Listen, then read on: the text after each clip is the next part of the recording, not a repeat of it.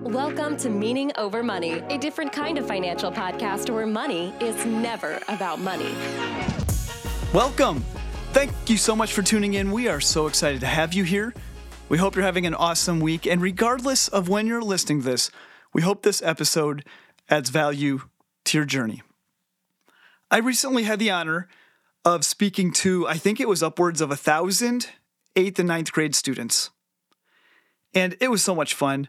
I'm always grateful for the opportunity to spend time with young adults and to share some ideas and perspectives with them. And I was asked to speak about work, but more specifically, work that matters. And the school wanted me to talk through a, different lens, which is what we do here at Meaning Over Money. We, we talk and think about work and money through a different lens. And as I'm talking to these students and seeing the engagement level on their faces, I'm thinking to myself, not only should we be sharing this message with the students, but I want to share this message with the parents of the students. Maybe even taking it a step further, all parents. I think this message is for all parents. Now, me myself, I have twin first graders. I'm a parent myself. What I'm saying in this episode, I believe deeply.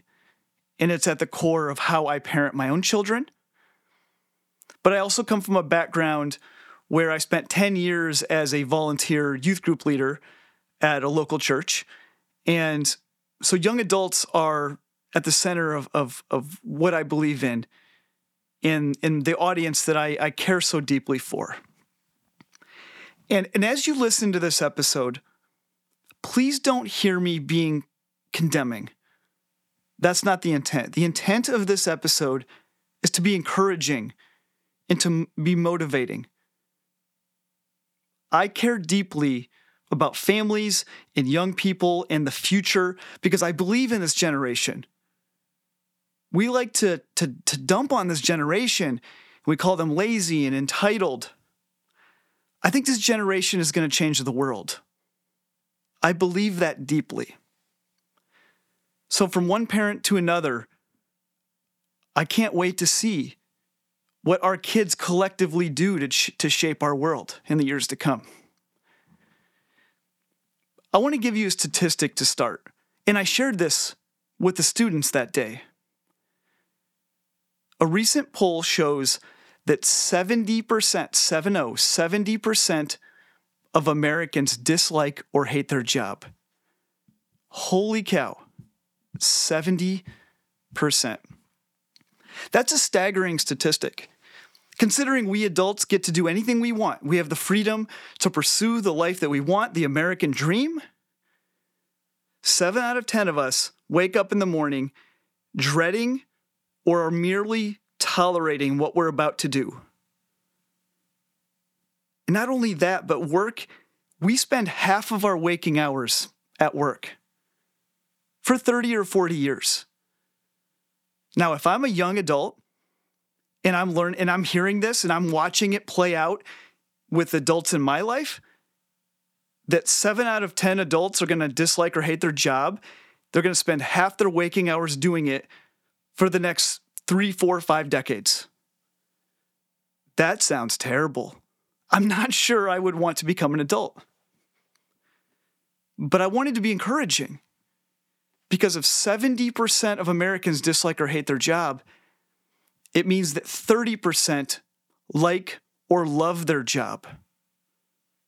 And my invitation is for all people, young and old, to join that 30% camp. I believe we can all be in that camp. So first, I want to I want to talk about how did we get here? How do we live in such a free economy and we have we have so many opportunities and freedoms and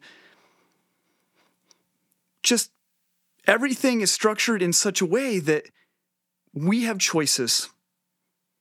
But yet we end up in this place of 70% of us disliking or hating our jobs. And this isn't based on income, by the way. The studies are very clear. It's not that the richest people like or love their jobs and the, the people that make less don't, it cuts equally, almost almost dead across the board. This isn't an income. So how do we get here? There's three reasons I believe. Number 1, we culturally treat work as a necessary evil. It's something we have to do. We must work if we want to pay the bills. We must work if we want to put a roof over our head, feed our family, be able to do some fun things. We have to work. And it's even in our language. We're hanging with somebody and we never say, I get to go to work. You say, No, I, I have to go to work. I need to leave because I have to go to work. And the idea that work sucks, it's kind of inherent from an early age. And I use the example with the students. I asked them, How many of you have had a job? A lot of hands raised. And I said, Okay, keep your hand raised if you've had a job that it's just pretty terrible. Most hands stayed up. Because, I mean, adults, I mean, you know what I'm talking about. Some of those early jobs are not fun, they just aren't. That's the nature of them. But that's our entry point into work is having a job that's just not great. We don't enjoy going.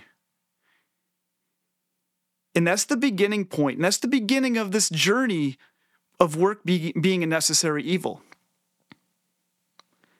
So, culturally, we're taught that work is a bad thing. And I don't think that could be further from the truth. I think work is inherently good. I think work is awesome. I think work is something we get to do. I think it's an opportunity to serve others, to do something that matters, maybe even have some fulfillment in our work. So, number one, work is a necessary evil. Number two, work is supposed to suck because that's, that's what we've learned. And number three, this is the one I want to land on for a second. This is the one that's at the heart of my work as a writer, speaker, uh, a financial coach. There is a notion in our culture that money will make us happy. And saying that money will make us happy is like saying the sky is blue. Duh, of course it will. Of course money's going to make us happy. That's it's so obvious because that's that's a universal truth in our society. Except the science doesn't back that up. Here's what the science shows. The science shows that money makes us really really happy until our needs are met. And then once our needs are met, money doesn't make us that much happier. And this makes sense. It makes sense that this is true because if, if you don't have running water, you, you don't have a, a roof over your head, you don't have food to eat, your well being will be significantly impaired. Absolutely true. But here's what happens early in our careers, when we're you know broke college kids a lot of us or or we're coming out of high school we're trying to carve our own path we don't have a lot so more money makes us happier because our needs aren't really fully met yet and then as our needs become met we become happier thus we've connected more money with more happiness but what what what we do in our heads is we play mental gymnastics and we think to ourselves if that made us happy to get to this point that line will, will increase in perpetuity, but that's just not the case. In reality, that line tapers off. But this is the trap. This is the curse of more. And the problem with more is that more is still, well, it's more. And this is one of the reasons, in my opinion, so many of us adults find ourselves in a spot where we dislike or hate our jobs because we're pursuing a life of more. And that's not even said in a way that's, I'm trying to demonize people or make them sound selfish or greedy. That's not often the case.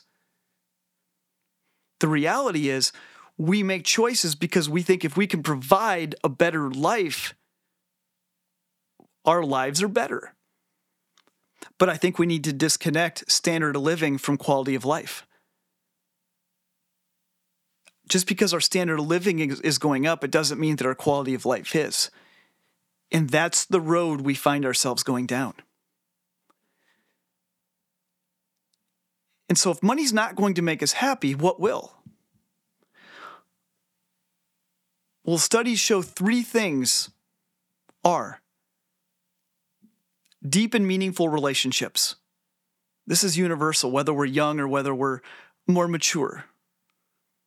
Number two is generosity. And number three is work that matters. Work that matters makes us happy. And that's the thing about work that matters. All work matters, but not all work matters to me, and not all work matters to you. And the work that matters to you might not matter to me, and the work that matters to me might not matter to you. That's the catch in all of this. But we live in a culture that says this work matters more because it pays more and it has more status. Thus, we chase that road, perhaps, leading to more, but leading to a less satisfied life. I believe young people and you, but I believe these young people that I had the privilege of speaking to, I believe they deserve better.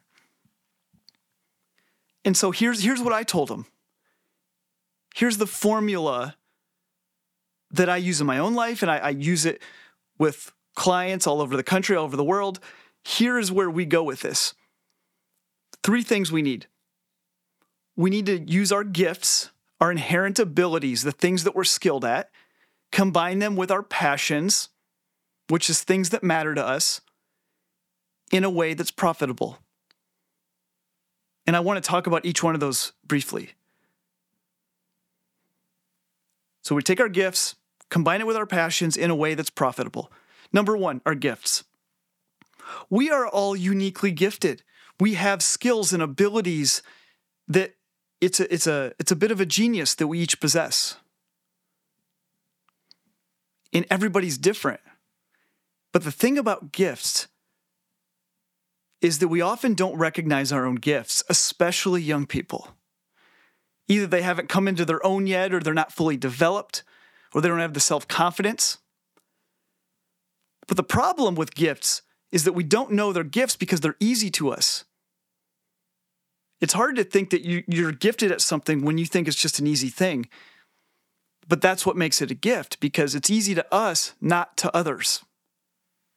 It's hard to see that sometimes, and we might not see it, but the people around us do. And I encourage the students ask your friends, ask your family. They know what you're gifted at, even if you don't. Now, our passions. Every step of the way, we are told to take our passions off the table. And passions are things that excite us, that are that, that are enjoyable, that make us angry, that move us, things that make us feel, things that drive us. We're told to put them away. We're told to take them off the table, let them go, get rid of it. It doesn't matter. Those things don't matter. You need to go get a safe job. You need to get a job that pays more. You need to get a job that's secure. And every step of the way through our whole lives, and you probably experienced it, I sure did. And I know these students are as well. When we're kids, we have all these dreams and aspirations, and I want to be this and I want to be that.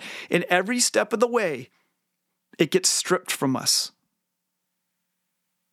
And I ask the students, and I ask my clients, I ask my peers, anybody that will listen, I'll ask people, please don't take it off the table. Let it be on the table. Maybe you won't pursue it. Maybe that's not your career. But don't take it off the table just because.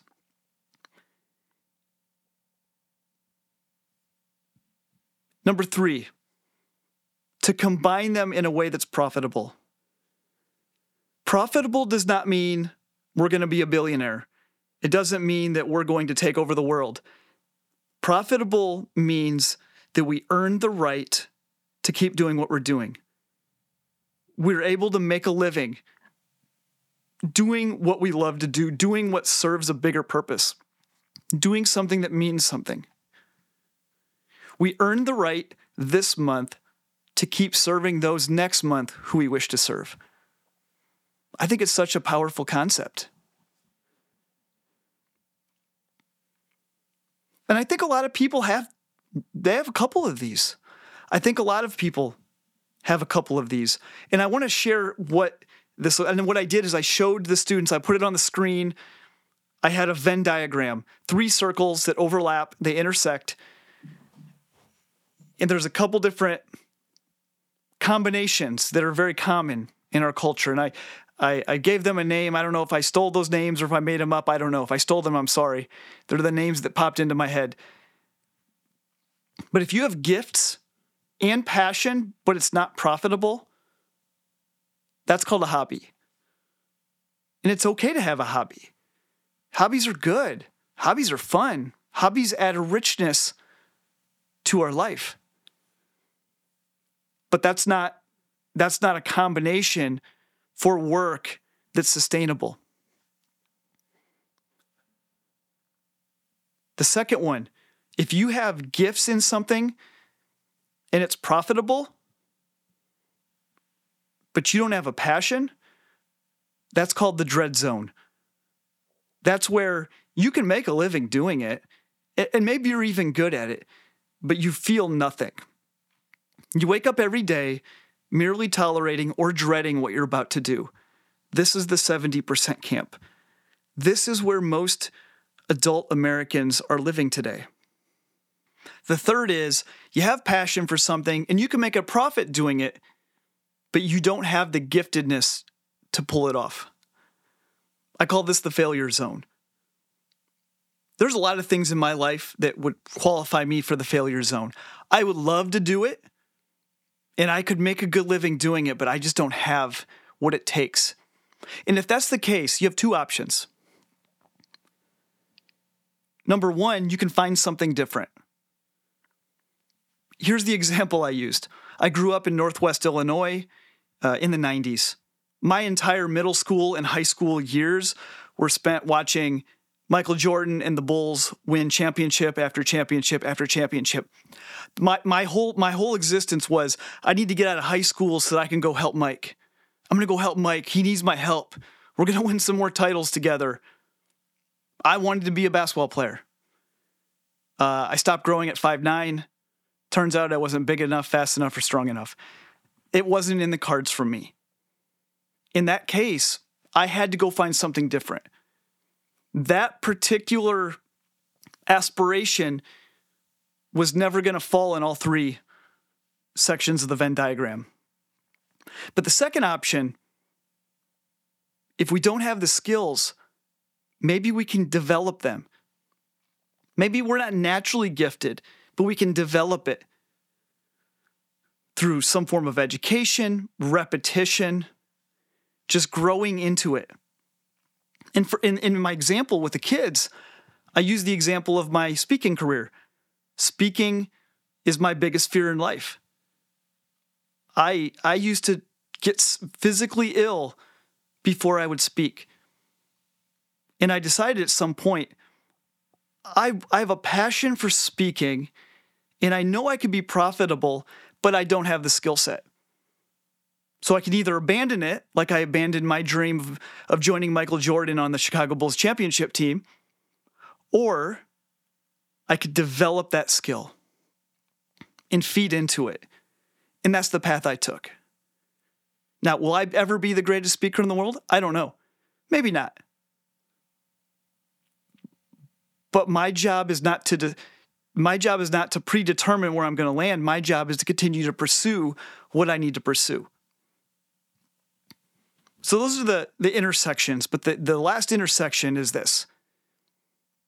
We have gifts, we have passions, we combine them in a way that's profitable. That's meaning. That is work that matters. And maybe this work pays us a ton of money. Maybe it doesn't. But if you wake up every day and you are excited for what you're about to do, not because it's fun, because it's often not, but because it matters. And this is a distinction I think we need to, to, to mention. Work that matters does not mean fun, enjoyable work. It means meaningful work. It means doing work that matters. There's a big difference.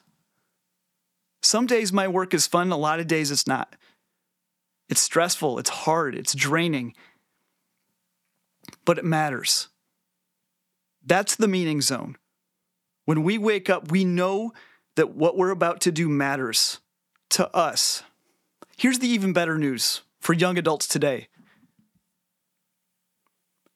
there's never been a better time in our society to be entering the workforce. Things aren't perfect, but the world has never been smaller. Technology has never been better. And I use the example if you want to DM Taylor Swift by the time we walk out of this room, she could see it. What a world that is. You can literally connect with any person on this planet in a matter of seconds. These platforms are free, the opportunity to go and, and share something worth sharing, or to, to, to go to YouTube and, and ask a question. And within three seconds, you can learn any topic that you can ever think of for free in the comfort of your own home on your device. The opportunities are abound. That's why I'm so excited for this generation. And that's why I want to encourage people, young and old, to pursue work that matters. I believe in this concept. And as parents, that's our, our job is to help navigate that. Many of us are going to navigate our kids into the 70% camp. Maybe it's a good income. Maybe they get status. Maybe it's security. That's on the table. That's not a bad life. We should be grateful for the work that we have. And if we have a good, safe, secure, decently paying job, that's great. So good. But I think we deserve more. I think we deserve better. And by more, I don't mean more money and more status. By more, I mean better. And I want to wake up in a world where all of these people, they wake up, they wake up in the morning and they're excited for what they're about to do because their work matters. And we as parents have the opportunity to steer our kids and show them that that world does exist. I am absolutely going to be doing this with my kids. I am doing this with my kids. And I hope you join me. I hope that this entire generation can turn the 30% camp into the 70% camp. Let's shift the culture. Let's turn this thing on its head. And let's equip and enable and encourage this next generation to live a life of meaning. That's all I have today. Take care, guys.